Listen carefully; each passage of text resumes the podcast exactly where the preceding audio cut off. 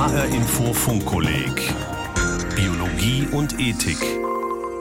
Experimente gehören dazu in der Biologie. Ohne Experimente keine gesicherte Erkenntnis. Das gilt auch für die Biologie des Menschen und damit auch für die Medizin.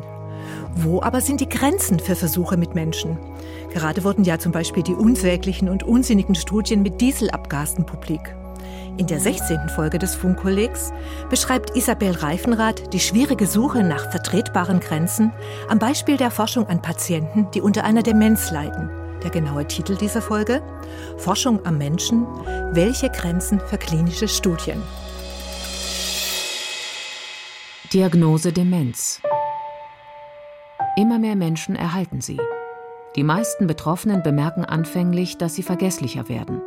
Sie erinnern sich nicht mehr an den Namen ihrer Lieblingskomposition oder verlegen Dinge.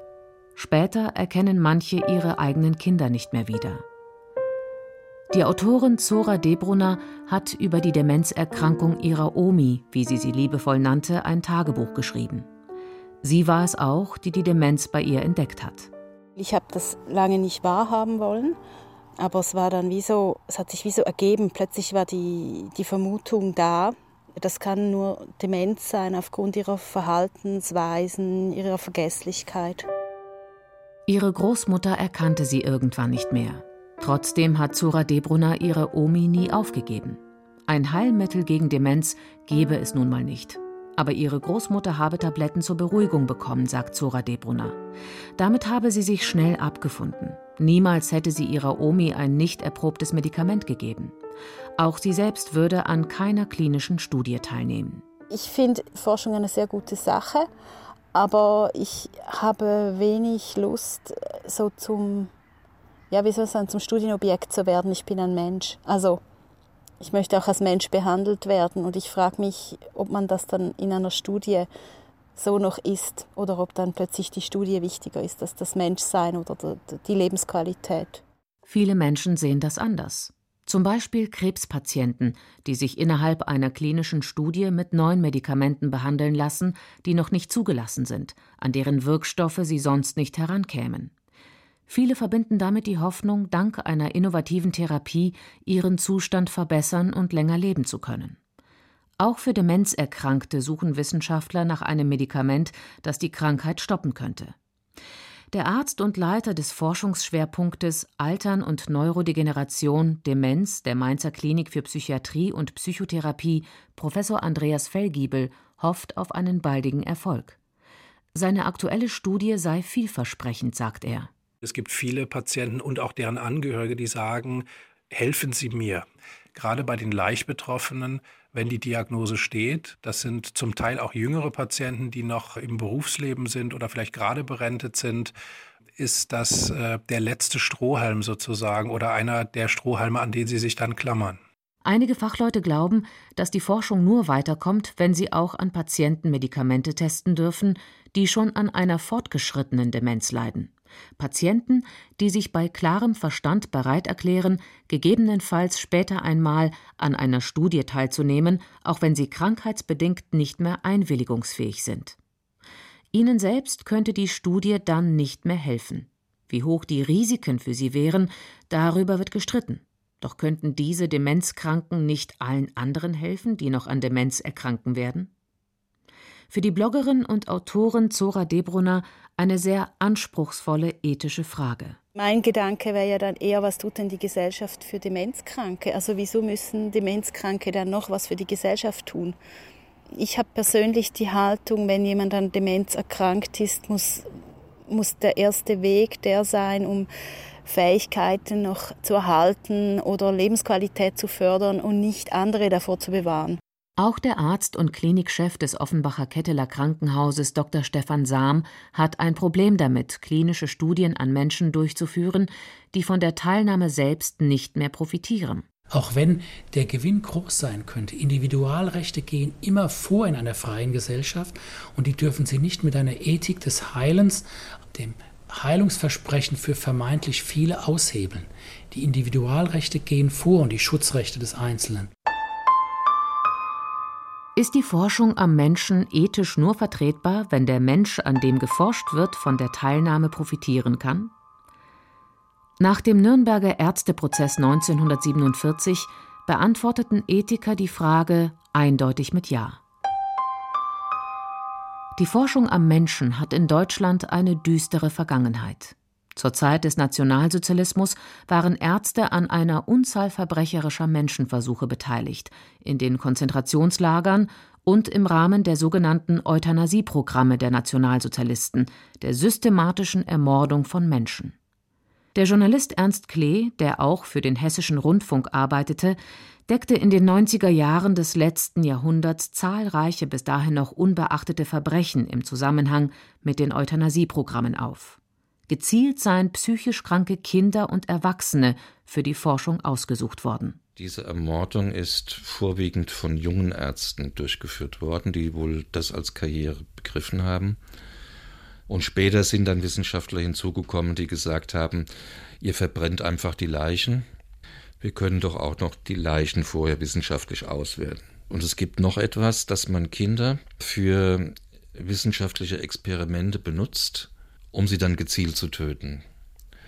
Man tötet ja Menschen oder Kinder, die als minderwertig gelten, die für die Gemeinschaft keinen Nutzen bringen. Das ist ein Kriterium der Euthanasie gewesen, dass sie äh, später mal nicht produktiv sein können. Und dann sagt man, naja, dann können sie ja noch einen Nutzen der Gesellschaft bringen, indem wir sie als Medizinobjekte benutzen. Und das ist sicherlich in einem Ausmaß geschehen, wie wir das heute noch gar nicht überschauen. Ernst Klee, der 2013 gestorben ist, kritisierte immer wieder, dass viel zu wenige Ärzte angeklagt worden seien. Der Medizinhistoriker Professor Volker Rölke von der Universität Gießen sagt, die Ärzteverbände hätten viele verantwortliche Mediziner geschützt, auch um ihre Forschungen nicht zu verlieren. Wenn man sich die Fälle anschaut, genauer, was ich zum Teil gemacht habe oder Kollegen, dann sieht man, dass in den allermeisten Fällen diese Forscher auf drängende Forschungsfragen der Zeit reagiert haben und versucht haben, die Fragen möglichst schnell und auch gut zu lösen, um sozusagen neue Handlungsoptionen zu haben. Also das war von der Fragestellung her überhaupt nicht absurd oder abwegig oder längst geklärt, wie es oft behauptet wird, sondern die Forschungsfragen waren aus der Sicht der Zeit drängend, zum Beispiel durch die Kriegssituation, die Behandlung von Seuchen, und so weiter. Das sind Fragen, an denen genauso amerikanische, britische, sowjetische Forscher gearbeitet haben. Der Nürnberger Ärzteprozess 1946-47 führte dazu, dass man sich wieder auf eine individuelle medizinische Ethik besann. Der Nürnberger Kodex gilt bis heute.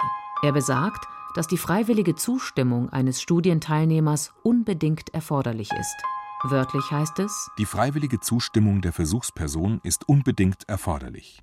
Das heißt, dass die betreffende Person im juristischen Sinne fähig sein muss, ihre Einwilligung zu geben, dass sie in der Lage sein muss, unbeeinflusst durch Gewalt, Betrug, List, Druck, Vortäuschung oder irgendeine andere Form der Überredung oder des Zwanges von ihrem Urteilsvermögen Gebrauch zu machen, dass sie das betreffende Gebiet in seinen Einzelheiten hinreichend kennen und verstehen muss um eine verständige und informierte Entscheidung treffen zu können. Außerdem dürfen keine unnötigen Studien durchgeführt werden. Die Studien dürfen Menschen kein unnötiges Leid zufügen und müssen jederzeit abgebrochen werden können, sowohl vom Teilnehmer als auch vom leitenden Arzt. Diese Grundsätze wurden auch in der Deklaration von Helsinki berücksichtigt, einer Erklärung, in der es um die ethischen Grundsätze für die medizinische Forschung am Menschen geht. Der Weltärztebund hat sie 1964 verabschiedet. Der Text der Deklaration von Helsinki wurde seit den 60ern mehrmals revidiert, zuletzt 2013. In der letzten Revision steht unter Punkt 28 Bei einer potenziellen Versuchsperson, die nicht einwilligungsfähig ist, muss der Arzt die informierte Einwilligung des rechtlichen Vertreters einholen. Diese Personen dürfen nicht in eine Studie einbezogen werden, die ihnen aller Wahrscheinlichkeit nach nicht nützen wird.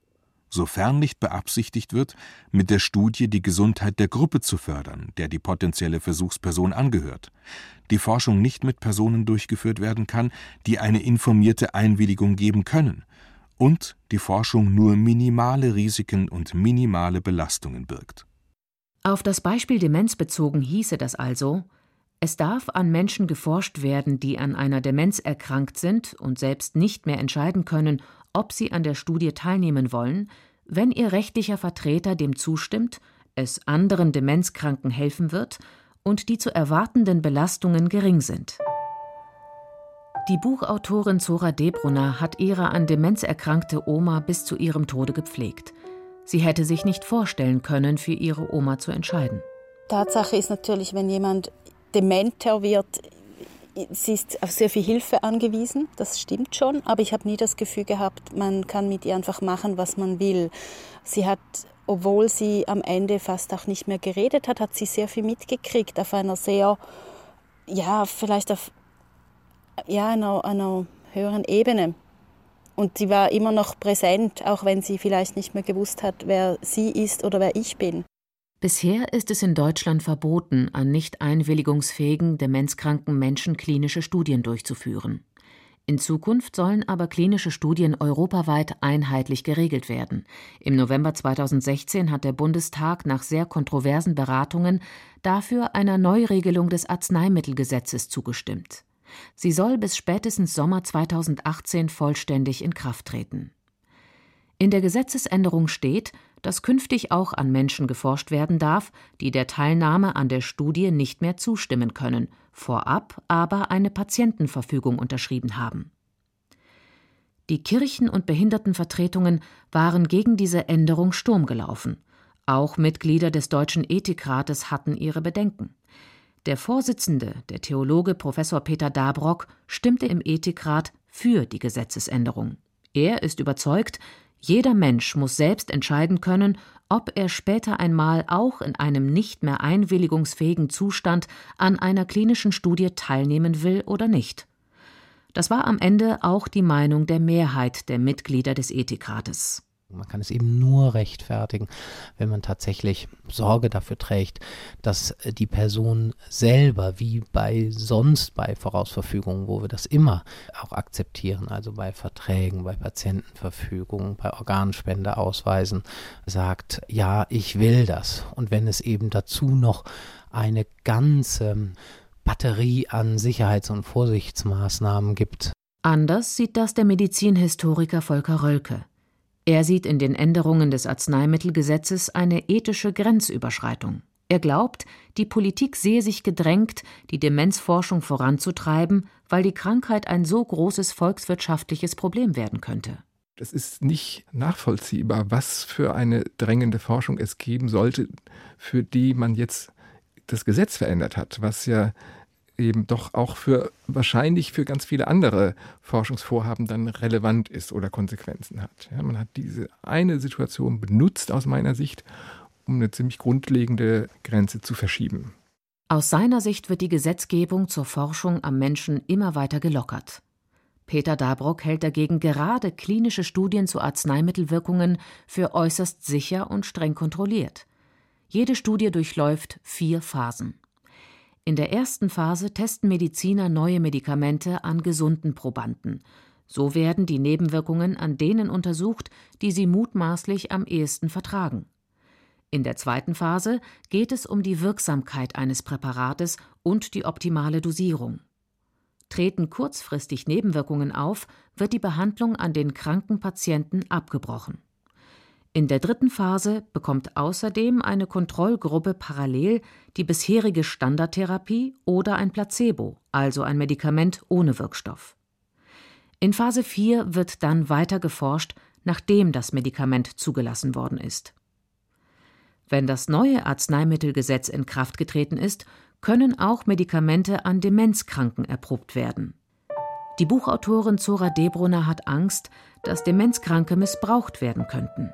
Die Gesellschaft zeigt sich darin, wie sie Kranke oder eben Demenzkranke behandelt. Aber ist es nicht auch ethisch verwerflich, nicht nach einem Heilmittel gegen Demenz zu suchen?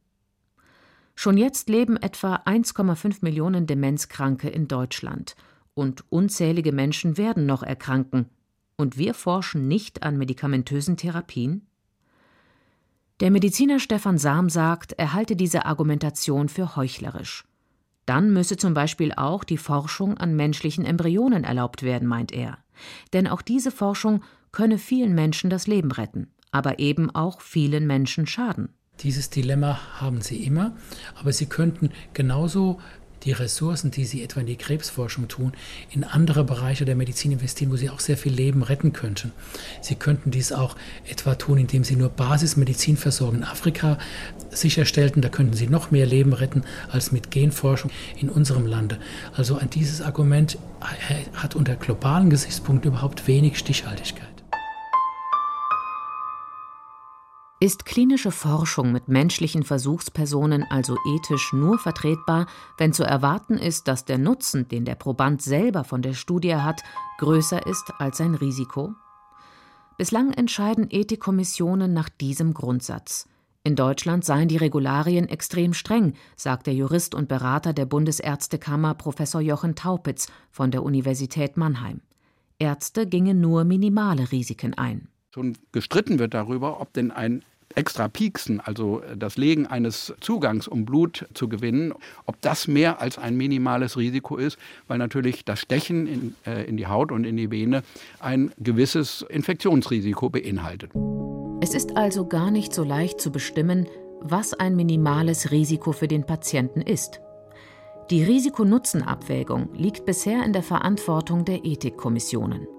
Aber kann ein Patient nicht selbst entscheiden, welches Risiko er bereit ist einzugehen? Die Politik hat die Frage nun beantwortet. Bald werden klinische Studien europaweit einheitlich geregelt. Bei der Abstimmung zur Neuregelung des Arzneimittelgesetzes im Bundestag hatten 330 Abgeordnete für eine Änderung gestimmt, 243 dagegen. Danach dürfen Patienten nun auch in Therapiestudien einbezogen werden, die ihnen selbst keine Heilung mehr bringen können. Das gilt nicht nur für Studien zu Medikamenten gegen Alzheimer.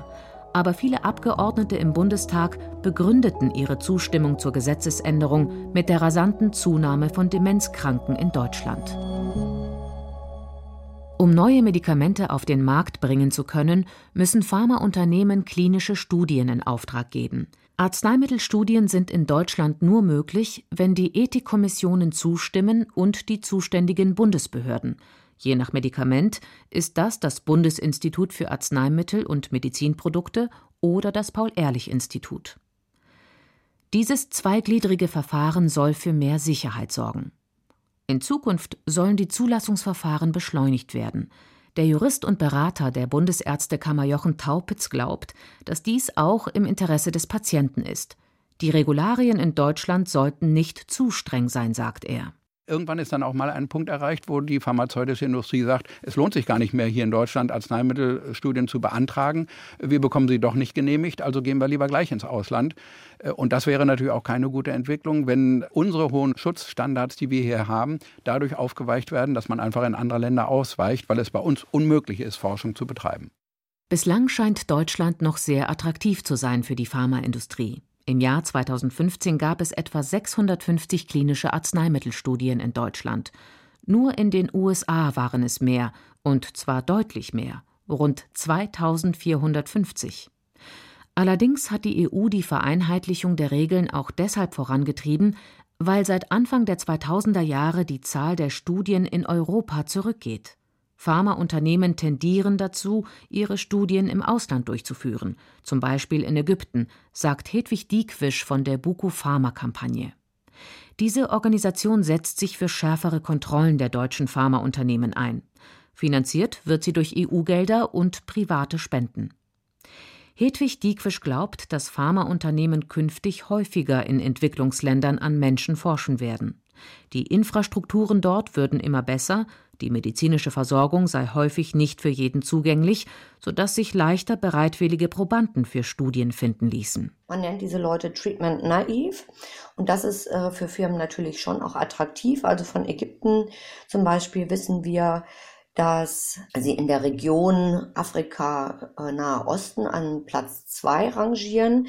Und hier werden besonders viele, 16 Prozent sagt man, der Phase 1 und 2 Studien durchgeführt. Das heißt also Studien, die noch lange vor der Zulassung eines Medikamentes äh, stattfinden. Und das gibt zumindest einen Hinweis darauf, dass äh, hier also Studien ausgelagert werden. Das Motiv, an einer klinischen Studie teilzunehmen, ist in einem Entwicklungsland häufig ein anderes als in einem Industrieland. Wer nur durch die Teilnahme an einer Studie Zugang zu einer medizinischen Versorgung hat, wird Risiken anders bewerten als jemand, der eine Alternative hat. Der Medizinhistoriker Volker Rölke sagt, trotzdem müssten überall die gleichen ethischen Grenzen für die Forschung gelten.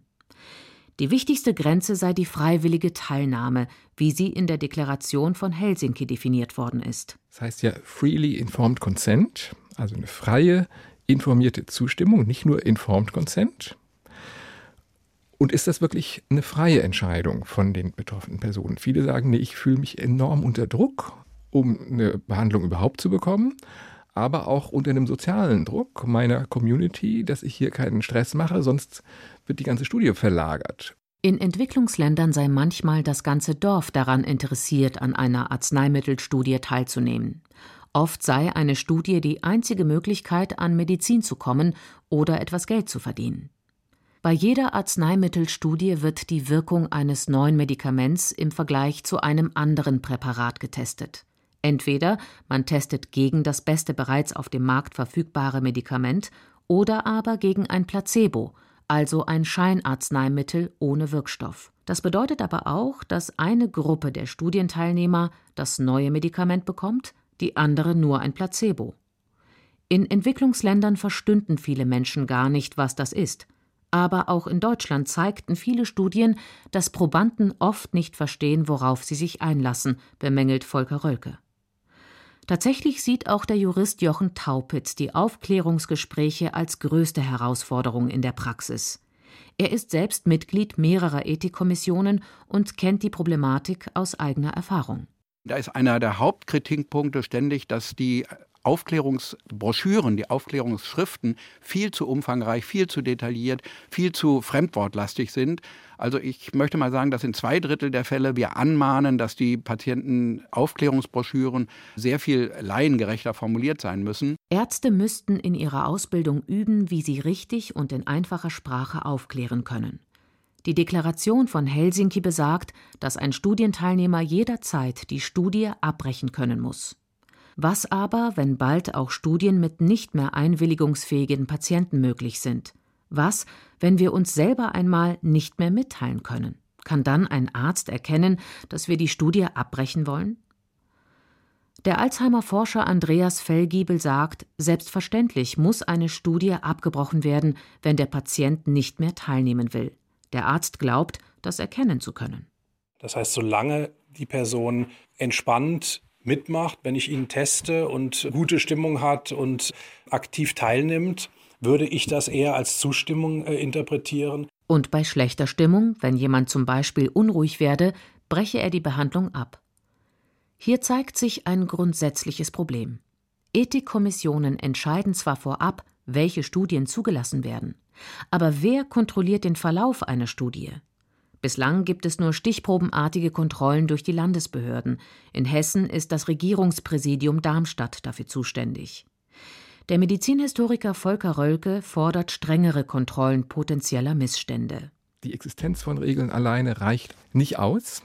Auch das hat die Zeit des Nationalsozialismus ja gezeigt. Es gab Regeln, die waren ziemlich restriktiv, aber die Existenz dieser Regeln hat eben nicht verhindert, dass ganz gravierende Dinge an Menschen gemacht worden sind. Für ihn heißt das, dass die heutigen Gesetze nur durch strikte Kontrollen auch wirklich wirken. Und wenn die Gesetze nun gelockert würden, müsse es gleichzeitig auch mehr Kontrollen geben. Der Arzt Stefan Sam hat den Eindruck, dass Gesetze zugunsten der Pharmaindustrie immer großzügiger formuliert würden. Ich fürchte schon, dass die Gesellschaft in diesen Fragen etwas flapsiger wird, weil man um allgemeiner Interesse willen, auch kurzfristiger ökonomischer Interessen willen, vielleicht den Individualschutz zurückdrehen könnte. Und das hielt ich für sehr bedauerlich und ein Weg weg vom Humanen. Wird jeder Studienteilnehmer künftig einen ethischen und juristischen Berater benötigen? Die Autorin Zora Debrunner möchte in keiner Gesellschaft leben, die schutzbedürftige Menschen nicht mehr schützt. Ihr kommt es darauf an, dass wir eben die Menschen in seinem Menschsein schützen, ob er jetzt demenzkrank oder krebskrank oder ob, ob er behindert ist. So. Also die Menschen brauchen Schutz, wenn sie, wenn sie nicht gesund sind. Forschung am Menschen, welche Grenzen für klinische Studien? Isabel Reifenrath war die Autorin der 16. Folge des Funkkollegs Biologie und Ethik. Die Podcasts zu den Sendungen finden Sie auf hrinforadio.de und ein umfangreiches Zusatzangebot zu jeder Folge, das erwartet Sie auf funkkolleg-biologie.de. Mein Name ist Regina Oehler.